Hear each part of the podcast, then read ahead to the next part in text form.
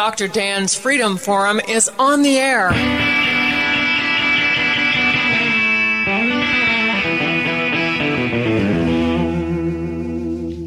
Never send to know for whom the bell tolls. It tolls for thee. Dr. Dan's Freedom Forum is a call to arms for those American patriots who, in the tradition of our founding fathers, will stand up now to defend the Constitution and the liberties that it guarantees to each citizen, to each of us. That is our mission to explain in a clear and concise manner the direct effect of each issue on the individual, on you personally not some anonymous being in a distant place, and to define in no uncertain terms the consequences of inaction. Let the battle begin. This is Dr. Dan. No one would argue that the care and security and safety of our children is extremely important. Uh, the Cherokee County DSS uh, has had some issues with this over the last decade that have come to the fore about a year ago. And my guests on Freedom Forum Radio are the director of Cherokee County DSS, Amanda Tanner McGee, and the attorney for DSS, Andrea Duncan. And I want to welcome you both back to Freedom Forum Radio. Thank you. So we've discussed the fact, we've discussed what went on over the last decade or more at DSS in Cherokee County. And now we're at the point where the state came in and decided because of all this, they were going to take over uh, the Cherokee County DSS, which they came in and they did. They brought a whole raft of people in here.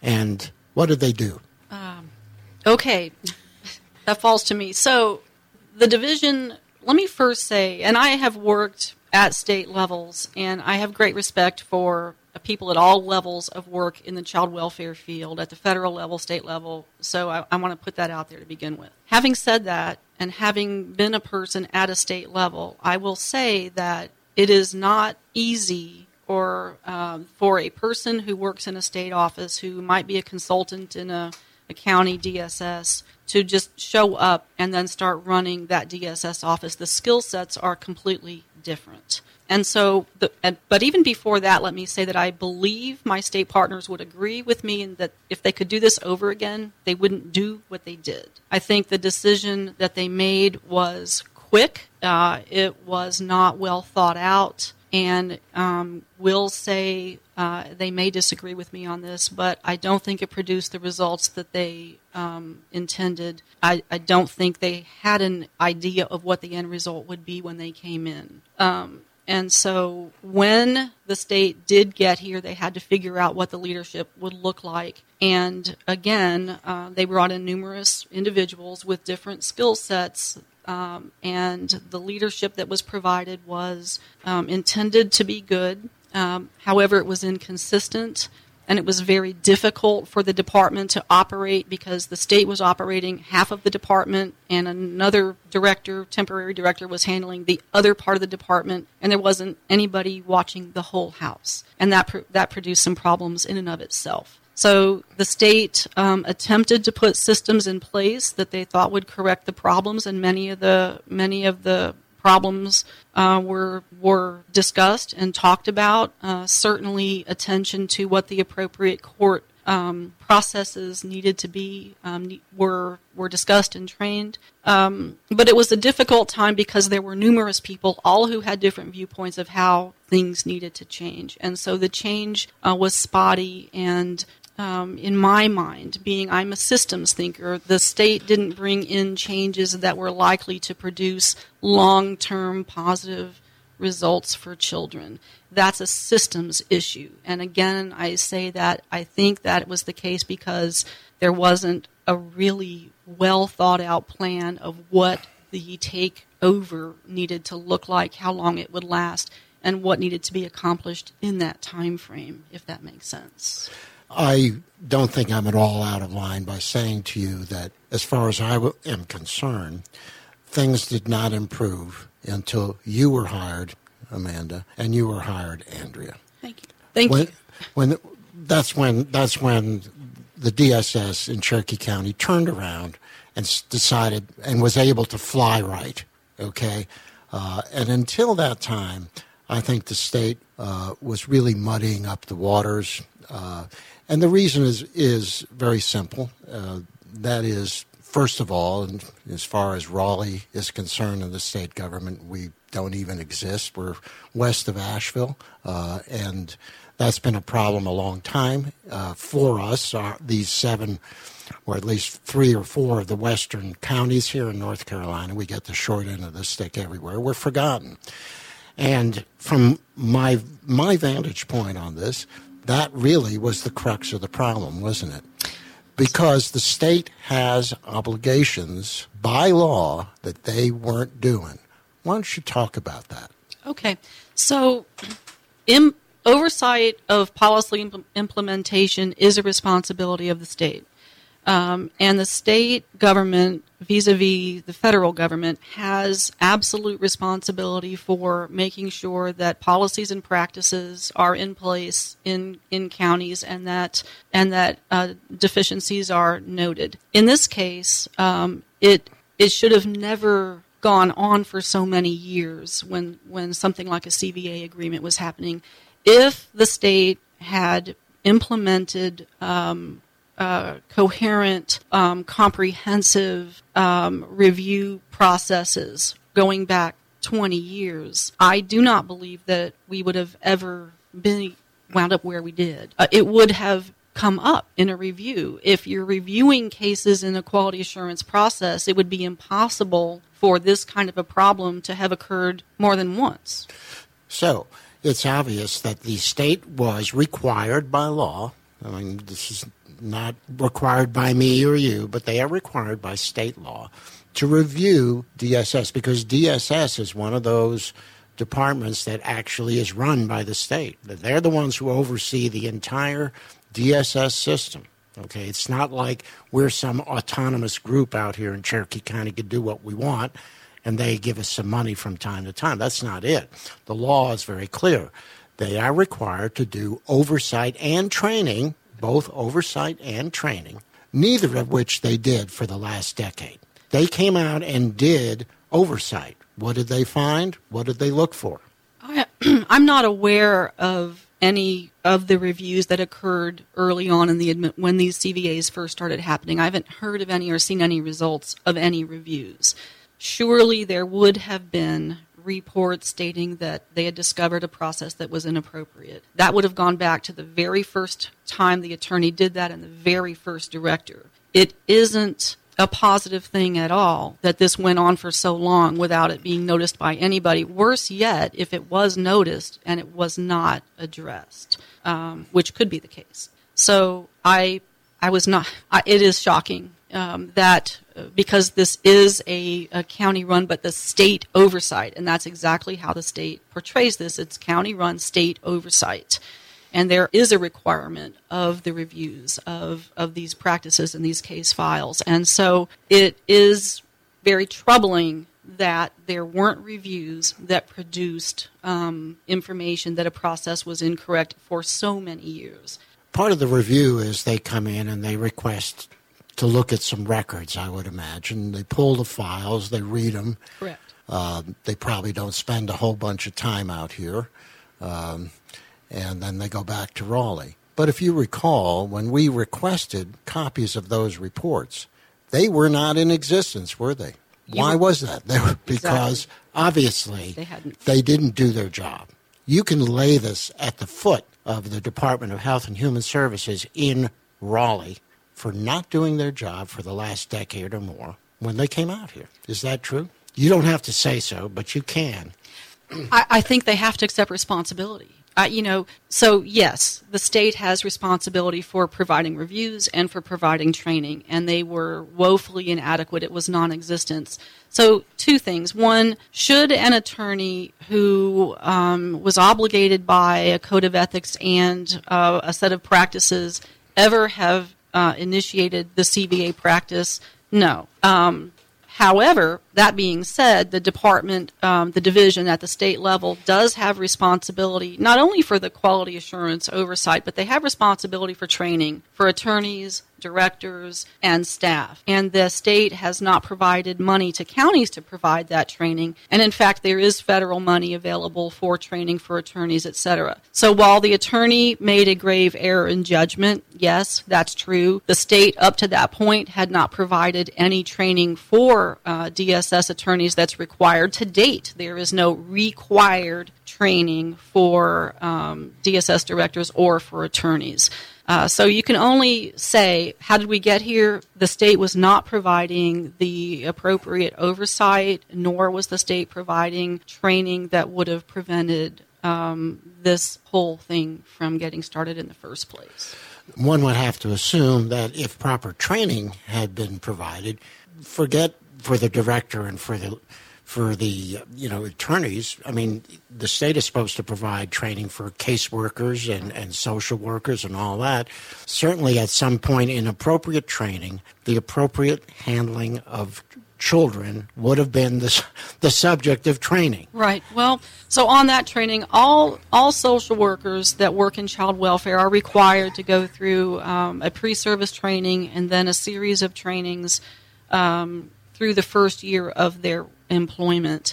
The pre service training uh, is, I've been through the training. I've been through over 400 hours of training provided by the state. So I can say this with confidence that the pre service training um, would likely not have been sufficient to, for it would not have been sufficient for a social worker to know that what an attorney was telling the social worker was incorrect right? So when a social worker comes to the attorney or to a supervisor and says, I have this family I'm working with and I believe they're a great risk and I don't think this child is safe, the social worker would not have been trained well enough in a pre service training or any of the other trainings um, to know that the process um, that the attorney was instructing the social worker to do would have been incorrect.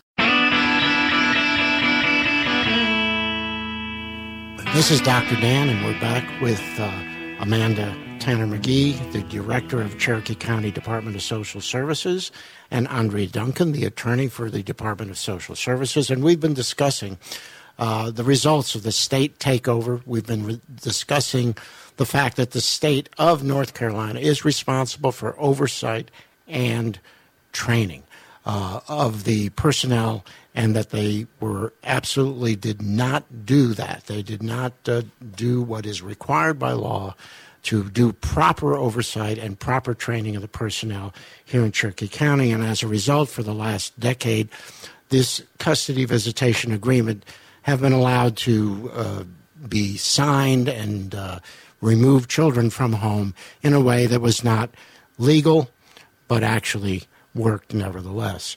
So let's talk about let's talk about an obvious issue. I mean, things like this don't happen in a vacuum, and the people of Cherokee County obviously were informed uh, about what had gone on, and the result was a lot of misinformation that came out in the press. So let's talk about that. Misinformation in the press is very damaging to the reputation not only of the Department of Social Services, but to the people involved the social workers, the caseworkers, uh, and the people in charge. And as I've said, the fact is we hired both of you, and that's when our agency turned turned core, did a 180, and is now going in the right direction. But nevertheless, the bad press and the misinformation continues. So, what do you have to say about that? Um, I think I think press, uh, newspaper, uh, and other media outlets obviously can say whatever they want to say, and, and some of this provides good uh, fodder for for news. I guess the truth is though that, uh, for example, with the shredding story, they're just first of all it's an unrelated it's an unrelated thing to the CVA um, issue. Um, there, I do not have any evidence that there was a shredding scheme, shredding records. All the records are accounted for, um, and so that is, I think, an example of a story that um, creates a a view that that is inaccurate. Um, there's no information that I have, no evidence that I have that there was ever a shredding scheme to somehow get rid of you know records to to hide some uh, nefarious some bad social work or things that shouldn't have happened. That that just doesn't appear to be the case. The shredding story is was as simple really um, as as it sounds that there there really is a need for space at the time there really was uh, a, a, need for space and there really is an, a whole room full of paper records that have um, passed a, a, purge date or that could be um, scanned and then digitalized into a digital record permanently uh, and as long as you can produce that, then the paper record um, is is not necessary to keep. So DSSs all over the state are are getting rid of paper records. And this is not an uncommon practice for. Me- I mean, in medical offices, the same thing. We're required to keep our records for five years. Once we've been on electronic medical records, every single record has been digitized. That is legally required. Uh, to be digitized. It's for a very simple reason. Who has the space to keep hundreds and hundreds and hundreds of big, thick paper folders when all you have to do is digitize them, uh, copy them, uh, scan them in, and keep them in a, in a digital way? So, obviously, the press has reason to uh, sensationalize things like that and to make it appear uh, bad for DSS really which is part of their agenda rather than the agenda of telling the truth. So, what else has gone on? And I will just say that the, the, the newspapers are very, very adept at, at misleading people. Mm-hmm. Most people, okay, will read the headline, mm-hmm. the subheadline, and the first paragraph or two of a story. Right. That's it. So newspapers know that well, all they need to do is they can put their mm-hmm. their sensational headlines right at the top, mm-hmm. and then you know the, in the tenth or twentieth paragraph they can say what we just said is pure speculation and may or may not be true. No one ever gets to that paragraph. So this is nothing new. It's been going on for decades. So you had another instance, right. did you not, where so this payback, was a problem? Exactly. So there was a there was a story uh, published and then a headline in a different paper about a, a major payback that um, was made from an audit of, of Title IV, of foster care records that were 4E eligible. The review um, that was a really misleading headline and really and grossly misleading different statements in, in that article in both articles, Carolina Public Press and then the Cherokee Scout, that uh, made it sound as if um, social workers were um, misusing money, um, using money in an inappropriate, incorrect manner. And that's not the case. So the way that that works is that it's a complicated thing. Uh, the Title IV reviews went back um, 10 to 14 years. Um, and Title IV is a funding mechanism for certain children in foster care there's about a, a 20 page document that has to be filled out in order to determine whether or not a child is eligible, and there has to be certain language in a court order for that to be found eligible. So in some of these cases, the wording was wrong from the court order. That's not something that a social worker could control.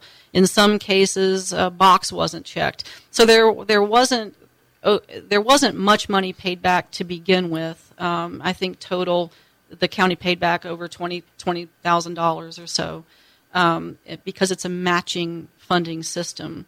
But the headline was misleading. The headline made it sound as if there was um, incompetence um, at all levels and, and that a huge amount of money was paid back. And that just really isn't the case.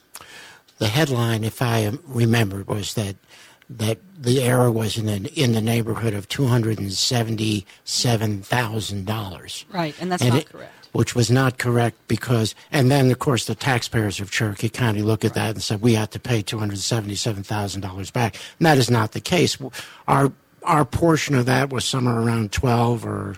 I think it was around twelve thousand dollars was actually what we owed. We had to pay back, and these were errors errors of omission, uh, minor, oh, the wrong box checked, something written incorrectly, small errors. There was nothing malicious.